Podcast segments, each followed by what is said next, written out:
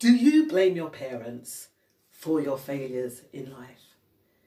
Have you ever uttered the words, my mum was an alcoholic, my dad was very abusive, none of my parents were ever around? If you found yourself uttering these words and feeling that way, how can you break the cycle?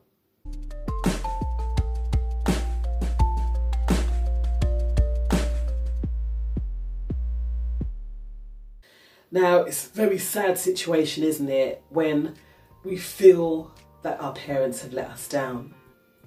However, are there ways in which we, as grown individuals, can shake the feeling of abandonment, perhaps, or the feeling that our parents failed us, turn it around and make it into something that's quite positive?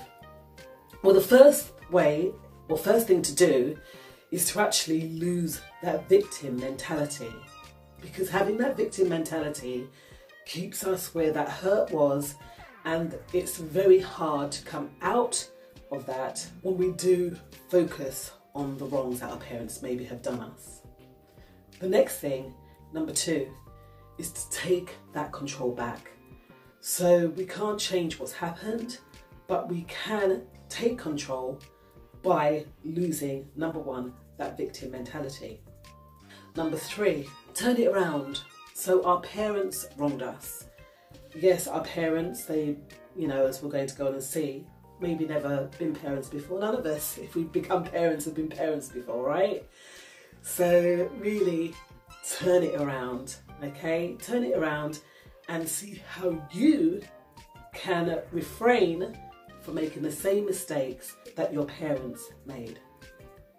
Number four, our parents is really understanding them and understanding where they were functioning from. Now, we know in this day and age that we are a lot keyed in, there's a lot more information, there's, there's so much more that we have that our parents never did have. Number five, break the cycle of, of being as our parents were. Meaning that if our parents did let us down, then we learn from that. We learn from the things that they've done. Like I said, turn it around, try not to repeat the hurt or the things that our parents done in order for us to feel that they failed us.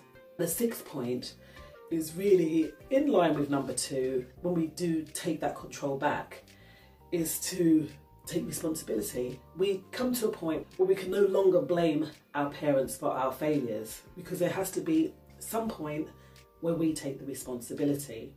And if that's the case, then we can't blame our parents for our failures anymore. So, number one, lose that victim mentality. Number two, take control, turn it around. Number three, Number four, understand your parents and where they were coming from. Number five, break the cycle. And number six, take responsibility.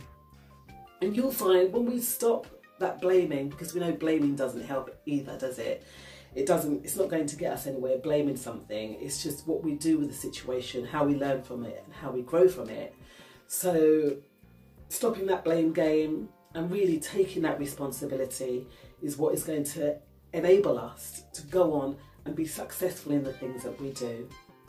So, like I always say, if you like this video, please click that link below, ding dong, hit that notification bell and I do hope you are enjoying the content that I provide for you weekly.